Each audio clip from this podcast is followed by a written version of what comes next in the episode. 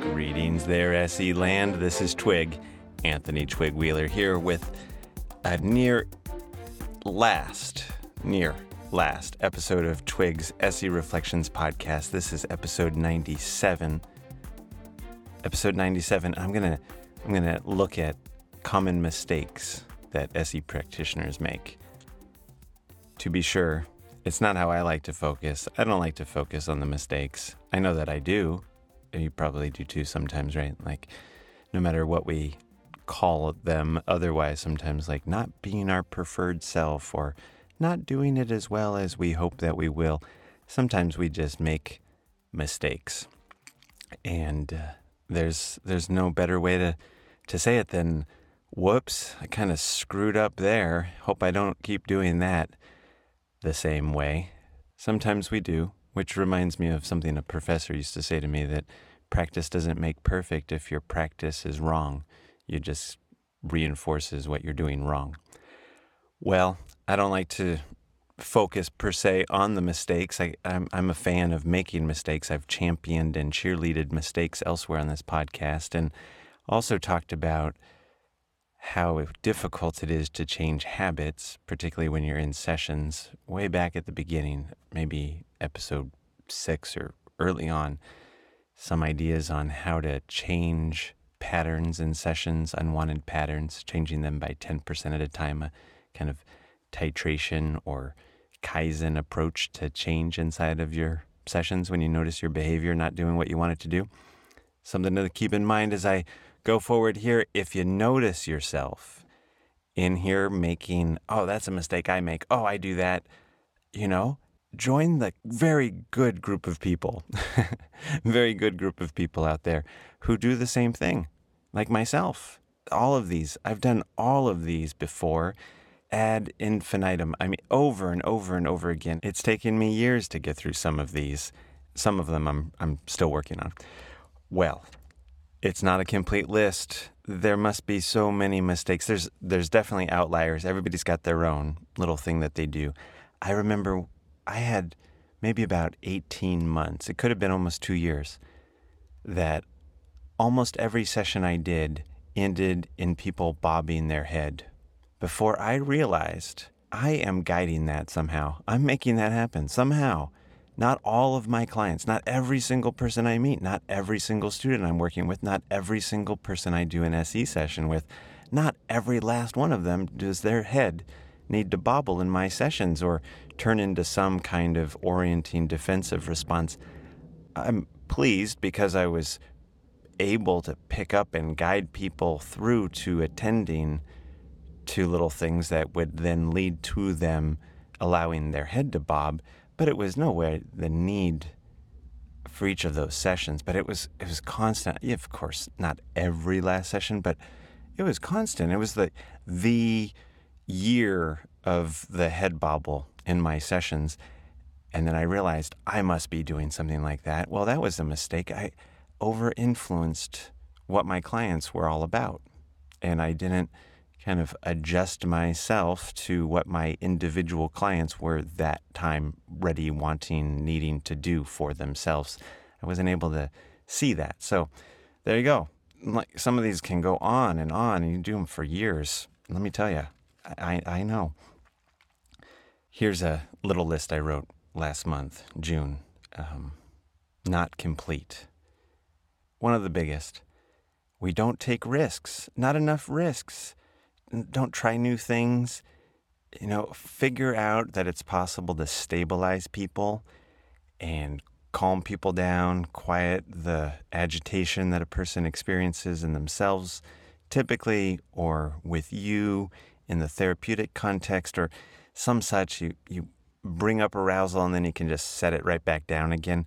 To figure out how to stabilize, critical. You can't really move forward into unknown territory, the trauma fields, you know, unless you know that you can get things more at ease. And at the same time, whoa, if that means always doing so, never exploring activation, never allowing sensations to develop, become themselves, never allowing a client to talk wayward of what you thought you wanted to do, never allowing things to change from your expectations, never taking risks.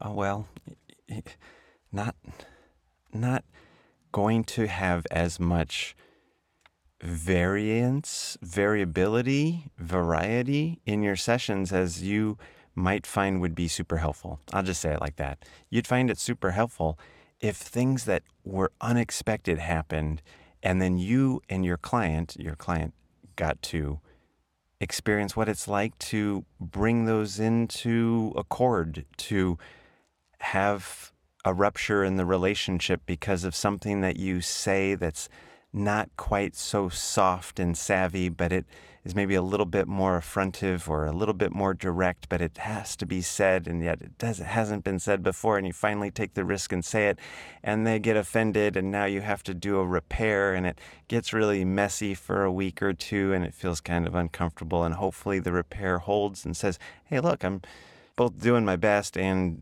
being human, and can we see that in the whole of this, this keeps moving forward and actually grow the relationship out of it, only comes from taking a risk. Sometimes saying something that maybe you could have said better, but at the same time needed, needed the chance to do something different than the expected.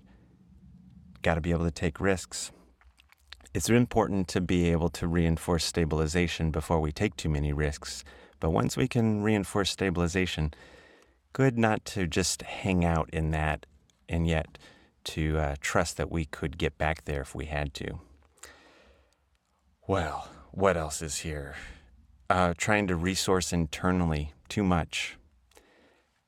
You know, in the in the sense of like, turn your attention inside, feel something positive, feel into that, drop into that blue sensation, that positive sensation, whatever language you want to use, but to attend with one's attention to their internal experience on the positive side of things for too much.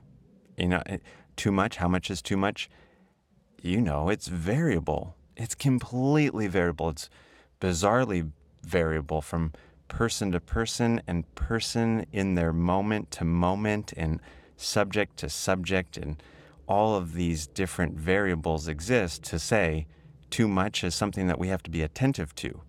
We're trying to get the right amount, that that is successful, that's able to integrate, we're able to attend to that. Okay, it gets a little wobbly, it's a little harder to do, but I can still do it and take it in and pay attention to it. Positive, great, stick with it. But to a point, to a point, it can become too much. Make that pendulum just swing right over, make everything get all lopsided, reinforce people feeling distress after they felt something good. Some folks who have a whole lot of pull toward that distress side, that feeling too long inside the body is something like turning up the fuel or lighting a spark room full of gas that just says, now I'm really ready to have a huge negative sensation. Trying to resource internally for too long, too long being very subjective. Some people can handle just a passing reflection that something is slightly positive, in which case you want to just swing right past it and move right on to something else so that it's, you know, the right amount, as compared to, oh, our task is to just really go in there and be in there and, and be with that. By degree, people can do that for a less than a millisecond to a lots of milliseconds to longer to really able to hang out in this positive sensation for a long period of time. It's a range, and trying to exceed that range is a major mistake, because if I can say, it puts people off wanting to do it again. You know, they felt something good, it went to something really bad. You know, that's the point here, is that it'll swing hard if it's an issue. And now you've had to struggle to get them out of the red negative stuff, probably in order to alleviate this thing, which some of you are hearing the subtext of global high activation here. And now you've gotten out of that, but the next time you go to helping them to feel inside again, there's a little bit of remembrance, a little question, a little thought. Is this going to go bad again? Ah, good reason to just distract or pay attention to something else. We'd rather keep people inside the feeling like this works and feels valid rather than this gets all stunted and feels odd and off. It could feel odd, but feeling off or bad because of it makes people just a little bit more weary of continuing to participate. Do it two or three times, the signal builds up. This isn't worth my attention. So I think something that we try to do is to resource internally too much. You know, not that it's a bad thing to resource internally. It's a great thing. Woo, yeah, more embodiment, more engagement, more internal attention that's functional, that works, great. Not able to stay that long before it gets bad, learn from that and ask for less. At least that is, that's what I would say there. Which leads to the next one. And that's a, there's a mistake out there of not learning from the client feedback. It, I know we don't mean to do it. We, we're intending to be helpful. We come forward with these desires, these ideas, these suggestions, these invitations, these in, you know instructions. Our work, we come forward to try to help as best we can. And sometimes that makes it so that we're trying to do somatic experiencing. And then our client, they give us some feedback. They don't participate. They can't answer our questions. They get a little snide in their voice.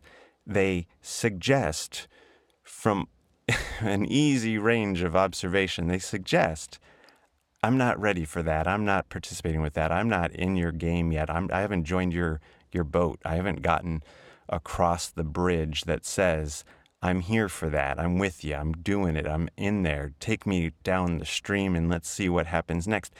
They haven't said yes. In fact, they're maybe saying all kinds of different kind of expressions of no.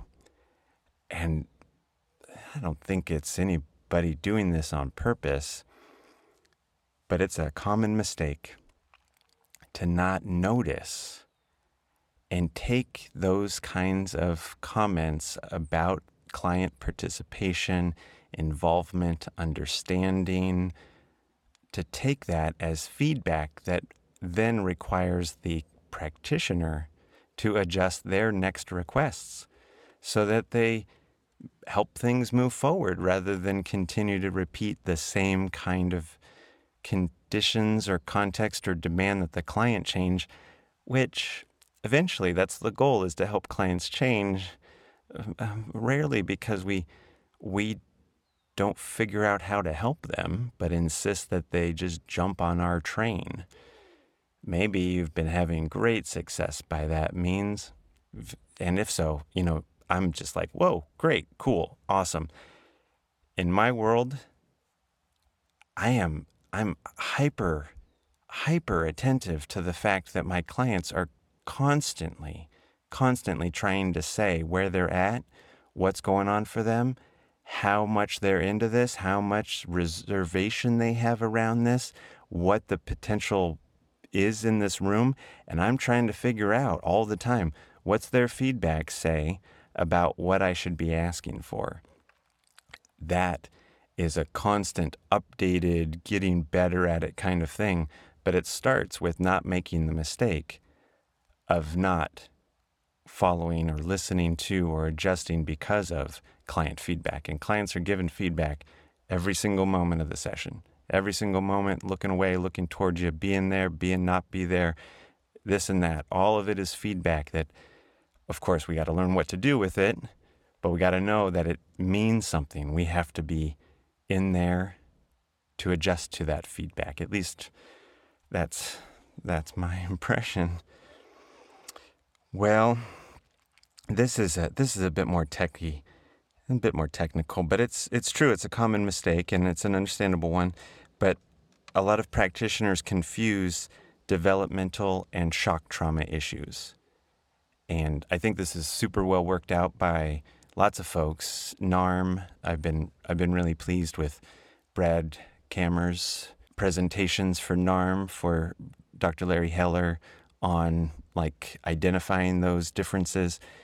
There are other folks that have done similar things. It's important to get some clarity around what shock trauma is, what a time-relevant event is, what a event that has a beginning, a middle, and an end is, as compared to the themes related to developmental windows during our ontogeny, during our kind of developmental sequence, that as we grow through certain ages, we take on certain physical and psychological themes. Our bodies come into maturity.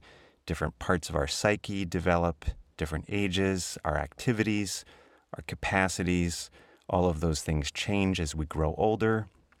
And the environment, how we get to interact with the environment, who we are genetically, all of these things interact to kind of influence how well we integrate those life stages, those developmental windows, those character structures as they're often called. And those developmental structures, those character structures, can greatly influence how we relate to, respond to shock trauma events, things that go bump in the night, things that come on, turn on, go away, events that happen, are time limited, have this impact, sense of danger, response to that danger, return in some way to something not as bad happening, this being not the context of, you know, captivity, as it were, ideally. And so what's the difference of that? That developmental things can influence how we respond to those shock events. Shock traumas can influence how we experience our developmental sequence. All of these things are related, and it's important to see differences that exist inside of them and to know that shock trauma events, yeah, with a nervous system that had a firm, solid, easygoing foundation with activation and deactivation cycles that were established, conditioned, learned, kind of felt sense integrated during the developmental period. Once we get into adulthood and we come on a shock event, a person with that nervous system configuration can really move through heavy feeling states with relative ease as they renegotiate shock events. People who have a more disturbed, more unsettled, less settled, less well-organized developmental process where there's a lot more confusion or ambient environmental danger or all kinds of different disruptions, arrests, hypertrophies that come out of that developmental sequence. You know, you come into that same shock event where somebody else was just like, whoa, this is rough, but I'm getting through it. Wow, you know, we could just completely end up decompensating even from smaller events based on how our developmental sequence went more toward the beginning of our lives. These things interact and they influence one another. They can also be at times really very independent of one another and sometimes need to be treated in particular sequences as people get into therapy around issues related to these. And so it's important for practitioners to at least be able to recognize the difference between issues, calls to action, problem states that are more shock trauma, arrested stress response driven, like the classic traumatic reaction, the fight, flight, freeze responses still happening, or more developmental themes, predispositions developed through the kind of characterological process of development and the relationship to stress therein. Different needs to be some some window, not that you have to know what to do for everybody. You don't. You just have to know, oh, this is not something that I should be working with because I don't know about this, if that's the case, you know. So it's like having some differentiation there. Otherwise, you can end up working with people where you should be more working with maybe car accidents and people who have gone through relatively uh, smaller recent events rather than lifelong conditioning processes.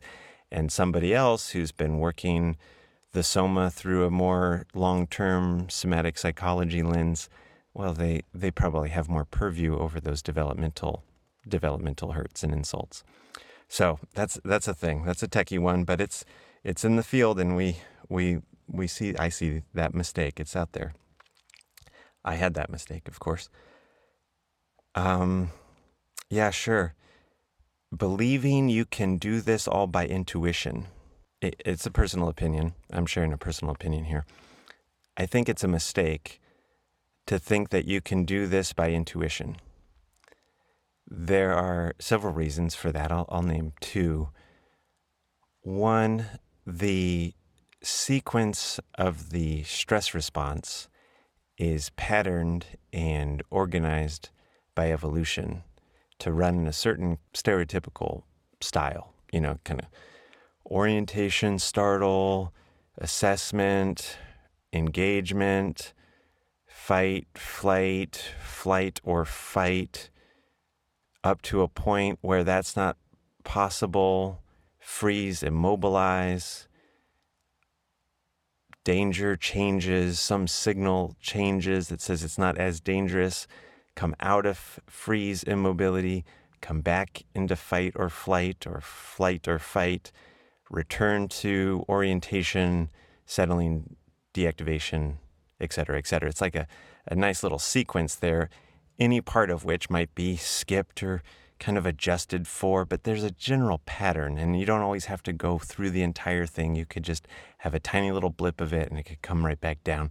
But it generally follows, for mammals, that sequence, given, you know, all, all things being equal in terms of activation level. Well, that can get super confused. It can get crazy confused for people.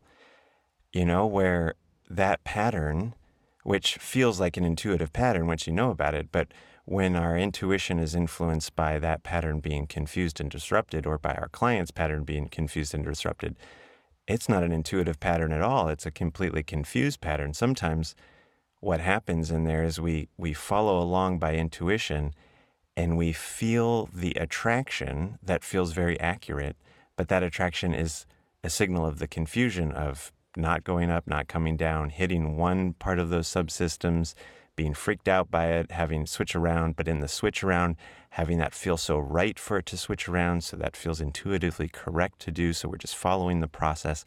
Hmm, I, I, I just, I don't think so. I think it's too confusing. Once you're really inside of this, even if you have an intuitive sense of rising and falling, once you're really inside of this with more disorganized or dysregulated nervous systems that have more confusing signals, that have more variance in their pattern, uh, I just gotta say, why not inform it?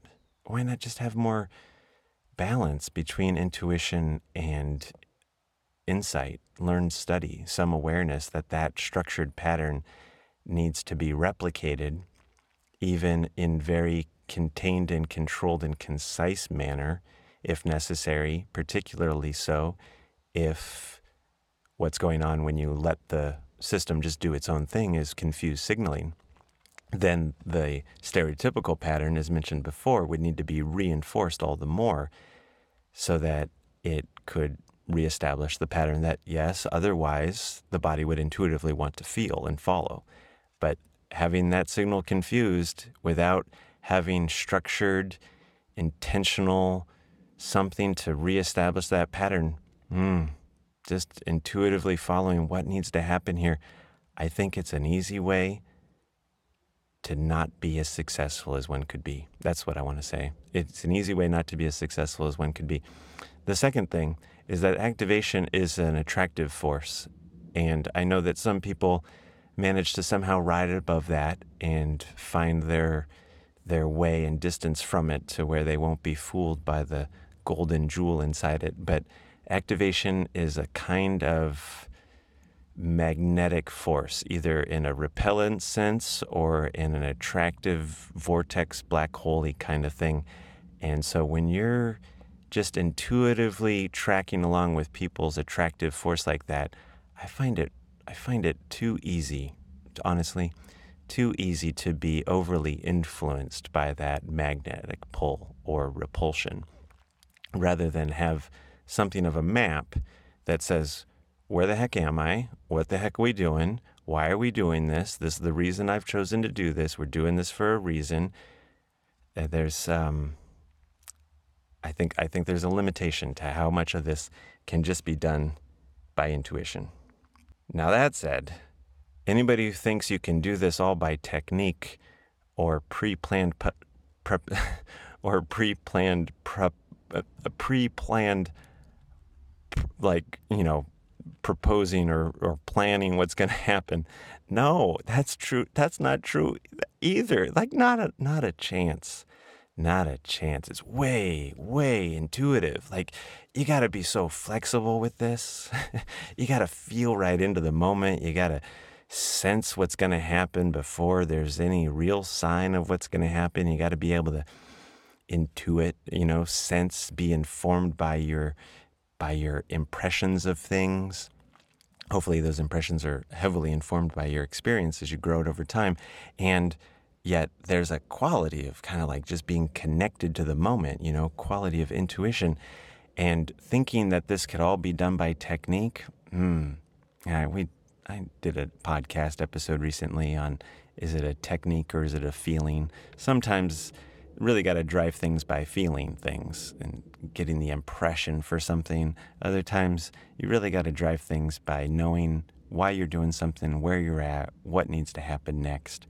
And I think at the more sophisticated levels of this work, we will find that you have, that you cultivate some quality of balance of that. You have some intuition and you have some sense of why you're doing the thing that you're doing, that's logically informed in some like fundamental way. You understand the process, and it's a mistake to lean in one direction or the other without realizing that both of them um, are part of the part of what works best to help people. Why not?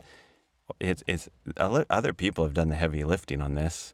Other people worked it all out. Like, we barely have to do anything. We can show up and they can just talk to us about it, and we can be like, oh, that's how it all works. They figured it all out. We just have to spend a little time to take it in. Here's one. Not recognizing global high intensity activation and or not noticing it and responding appropriately.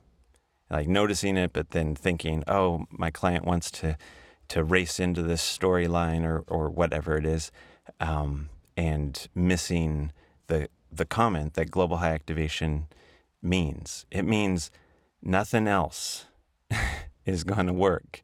Nothing else is going to help. Nothing else is going to land. Nothing else is going to integrate. Nothing else is going to make a whole lot of difference until you address that global high intensity. It's, it's global. It's globalizing. It globalizes every signal of activation. You feel a little something and it turns into the whole thing. Oh, goodness. How are you going to get differentiation if it does that every single time and you don't respond to that? You, you, we have to attend to that. Now, of course, when you're first learning the training, you don't know that. You don't know that until, I don't know who you are, where you are in the training. But somewhere midway through the training, you kind of get turned on to this, that there are certain edge effects in the nervous system that happen, that once they're taking place, they're preeminent. And other processes, other valuable things, calmative, that have calmative effects on other people, take a deep breath, whatever, they're not going to work anymore because the nervous system has gone into this other kind of organization that says, give me a stimulus, in this example, give me a stimulus, I'll make it all the more so. Give me a stimulus, I'll take it into the extreme until it collapses. Give me something to do, I'll overdo it until I can't do any more of it. And thus, over time, all kinds of manifestations of that, where like the system is just overexhausted and depleted already. It's swinging back and forth from super high charge to super low charge, or what looks like low charge. It only appears that way. We could argue that it's actually in some kind of physical, physicalist sense, a higher charge where the system has less capacity to contain it anymore. You could you could have wild swings, you could have up, up, up, up, collapse, you could have a number of different expressions of a similar kind of thing, which is that things don't differentiate. things exacerbate. They don't go like this to that, and then we see what happens next. We know the trajectory. It's going to go this to that, to that, to that, to that, to that, to that. If you can't get some kind of separation in that process, in that escalation process, you'll um, you'll just reinforce it. It'll just every single time. You, you make contact with the felt sense, you ask about an experience, you're making engagement around each other. Things will just reinforce being high, high, high activation. And and so we have all kinds of techniques, right? There are all kinds of people out there with all kinds of plans for what to do. I do that three by three simulated pendulation. Um, I think Stephen Hoskinson would call that a half sandwich now. I was taught it as simulated pendulation. I think about that in terms of like trying to get the nervous system to feel two different things. One thing, orientation, another thing, internal experience, another thing, orientation again. So to to buffer the system from just running away on its own reflection of its experience by putting this orientation in place in between and focusing on that difference out, in, out, as a way to say, when you go in, we, it doesn't just have to be one side, meaning it doesn't just have to follow the bad negative side. The system can pendulate. There's more to it than this, but it's a major, or I should say, it's a common problem. Or it's a common mistake for practitioners, because if you if you don't notice that and you just try to like swim with people inside of their global high activation and solve problems in there and tell stories and look for deactivation or self-protective responses to execute and then deactivate, well, you might just keep getting run around until you get some kind of stabilizing influence where the system can get aroused and then settle, get aroused and then settle with some space in between them, as per a structured, you know, simulated pendulation kind of experiment of outward, inward, outward attention. Without that, well, you might just be running after people, just a, just a whole, whole lot. We do these things. I, I miss global high activation. That's what I say. I miss global high activation. So what I finally did was I treated everybody that I saw for six months as though they had global high activation, global high intensity activation. I just, I'd meet them and say, okay, let's just, uh, let's do this. And then I'd run them through that little orientation sequence talked about in a couple episodes back, um, just to catch everybody who had it, and everybody who didn't have it could immediately do the exercise with zero problem. We'd move through it in four or five minutes, take up no time, create a shared language, what we were doing, tell me if they had global high activation intensity or not, intensity activation or not, global high intensity active. I always like, I always, it's easier for me if it's three, three letters, global high in activation, global high activation, whatever. It's good. It's a good title. It's a good thing to know about, and treat everybody like they have it for s- that you meet, that you start working with for the next six months. You'll catch everybody who has it, because they'll they'll have a harder time. They'll look around the room and they'll be like, uh, and they'll have a hard time seeing differentiated things. And when they pay attention to themselves, you'll see their physical process kind of run away with itself a little bit more than anybody who like just does it and settles out and looks around and engages you with ease. It's gonna it's gonna be a different story.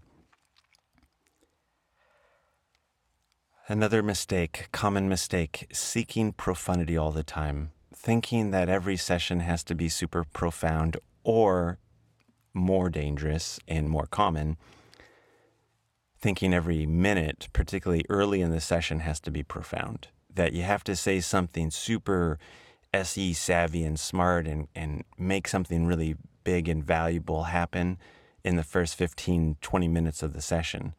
I don't know how long it's going to take before a person says, oh, I get it. Oh, that feel. Oh, I've noticed that. Oh, that matters to me. Oh, you know, the, I don't know how long until they're going to get a felt sense impression that's going to help to solidify their sense of value of being in the room with you, to where everybody will say like, oh, that's profound. I, I just, some one of you lovely people out there said the other day, increased my cachet. You know, it's like you increase your prestige when, when your client like gets the sense of it inside of themselves, some kind of quality that says, oh, now I know why I'm in here paying attention like this. When that finally happens, you can kind of like lean into that profundity more often.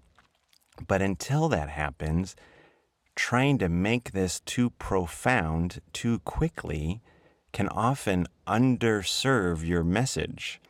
Because, of course, for the new client, the uninitiated client, the person who hasn't really felt into themselves and noticed arousal cycles move and change and the relief that might come from allowing the, say, incomplete, you know, instruction to tighten your fist and have your fist get tight, and then it releases on its own and feel the tingles that then run down your arm afterwards and think, oh, wow, that's kind of an easier breath afterwards. Not everybody has gone through that yet. And if you try to talk it up too fast, or you try to make it feel too much of that too soon, it could be underwhelming. It could be less than impressive. And every time it's less than impressive before it finally gets, well, every time it's less than impressive, it builds up being less than impressive. So if it's going to be less than impressive, which it probably is as you're getting people involved, you might as well name it that way. Oh, this might be kind of basic. Oh, th- this might not be so special. This be kind of pretty banal here. Oh, we'll just be starting out here. Oh, this won't be so much. Much better than, oh, feel that. Oh, f- just stay with that right now. Oh, you know, they just barely noticed the sensation. It's the second sensation they've ever noticed and reported to another person in their memory. Here they are telling you, oh, I feel this kind of like, well, it's just something in my chest. Like, you lean into that with like profundity as though it's going to be an advanced, you know, demonstration session of value in terms of feeling state. It's not going to happen. That's really not going to happen. Nobody will come to this turning their attention. Well, a couple people, and then they're a little problematic, but when no nobody's really going to come to this and go, oh, I get it right away. They're going to build up over two minutes, five minutes, twenty minutes, two hours, two hundred sessions. I don't know. It's going to take some length of time for everybody, and you don't want to lean into the profundity before they get there. Otherwise, you'll, I think, make it more likely that they'll misinterpret your enthusiasm for trying to sell the product of the process rather than identify their own unique value of appreciating the process, which is what you really want in order to set the hook of their attention on this. So, so yeah, um, be careful with that seeking profundity. I, you know, yeah, just be careful. Another another mistake here on my list is miscalculating that a short-term naturalist model for doing therapy, like somatic experiencing, is has been called for years now, you know, decades. A short-term naturalistic model. It's like we miscalculate. It's a mistake to miscalculate that calling it a short-term model for doing therapy means that it should be some kind of short-term process for learning how to do that. It it's not a short-term learning. It, it takes it takes you know it takes what it takes, but it definitely is not a weekend course. It's not a learn these three steps and you've got it. Just go out there and meet with all these people with all these variable conditions and conditioning and and enthusiasm and antagonism for experiencing themselves. No way. It is far more complicated than that.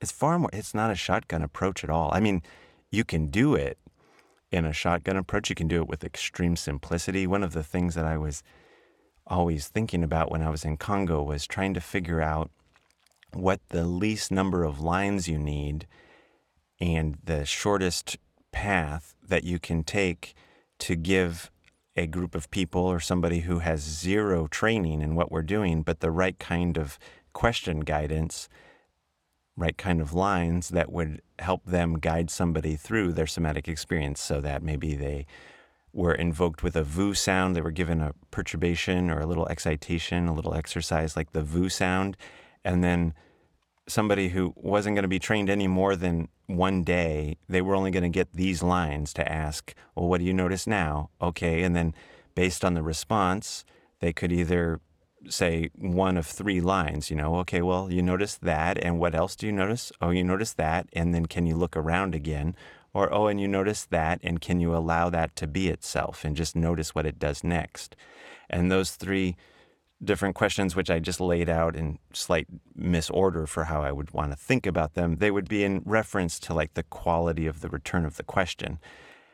You know, and, and could you get it to be the simplest kind of thing that you could possibly make it be and still have it be valuable and help people move through their arrested somatic experience, uh, you know, particularly of like arrested stress response kind of things like anxiety and that kind of stuff? Well, probably that, that's got to be possible. Some, there's got to be some, the smallest amount, you know, uh, that still makes it work and be valuable, but hey, you've listened to the end of this podcast, you're looking for something else, right? Totally.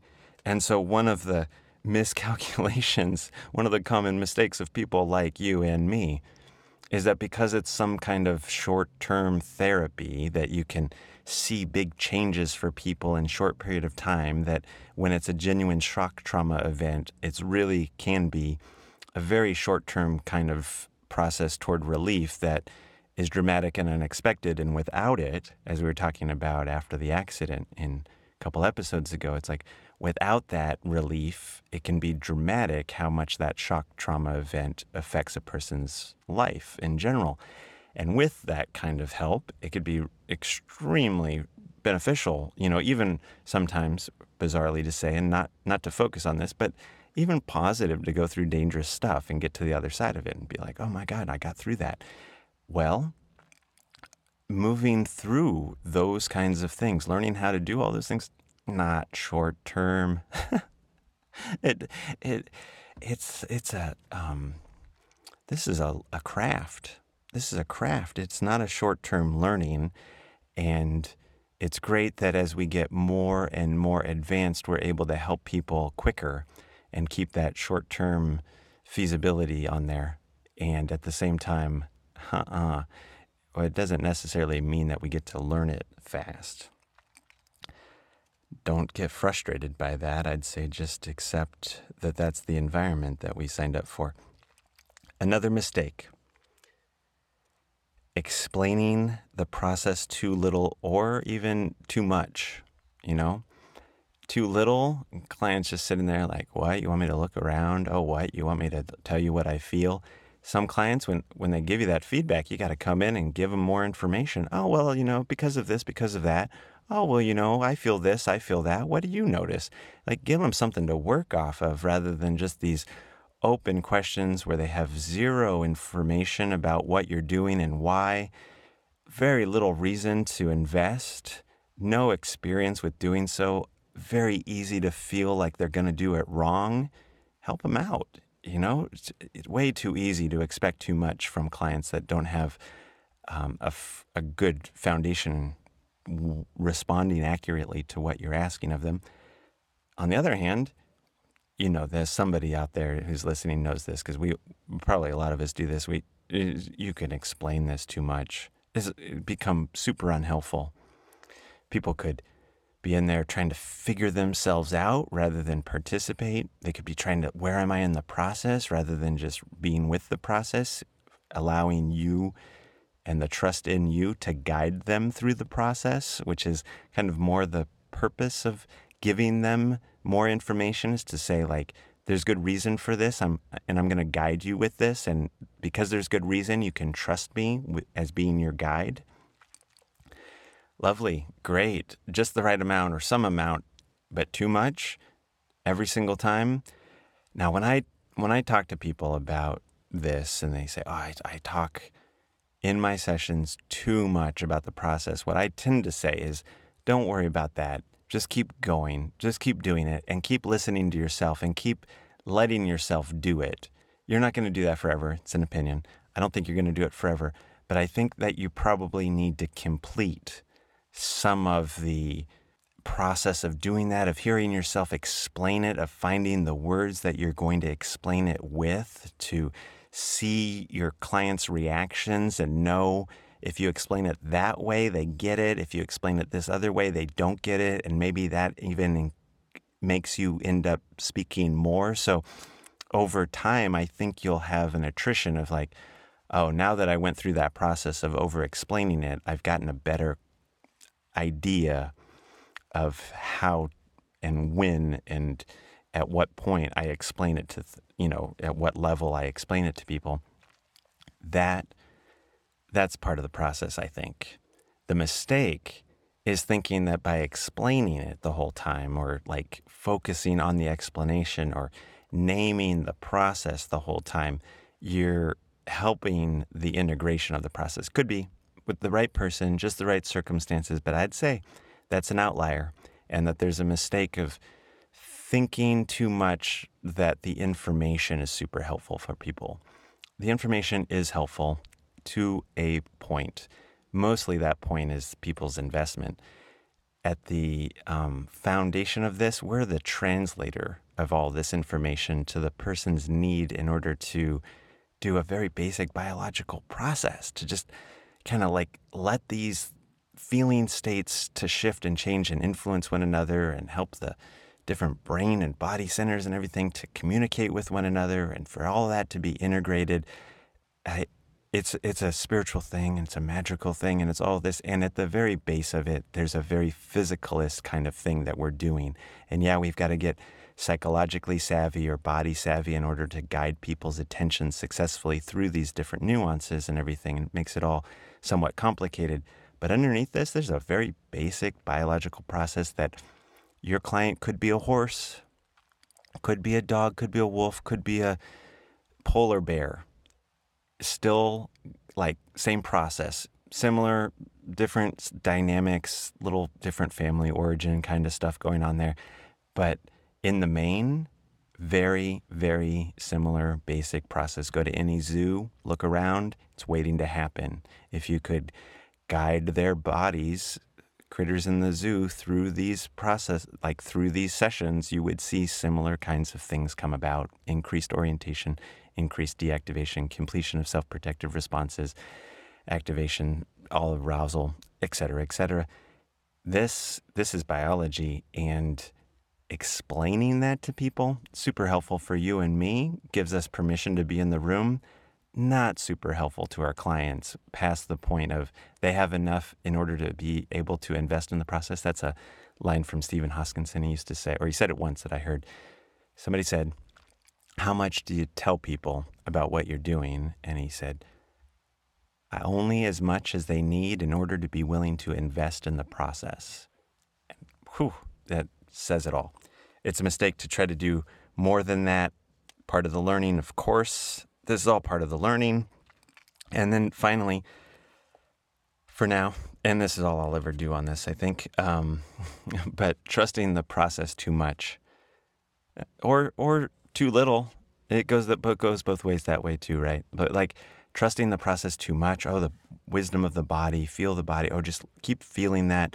Talked about that a little bit in following intuition or being with the positive, tracking the body too much.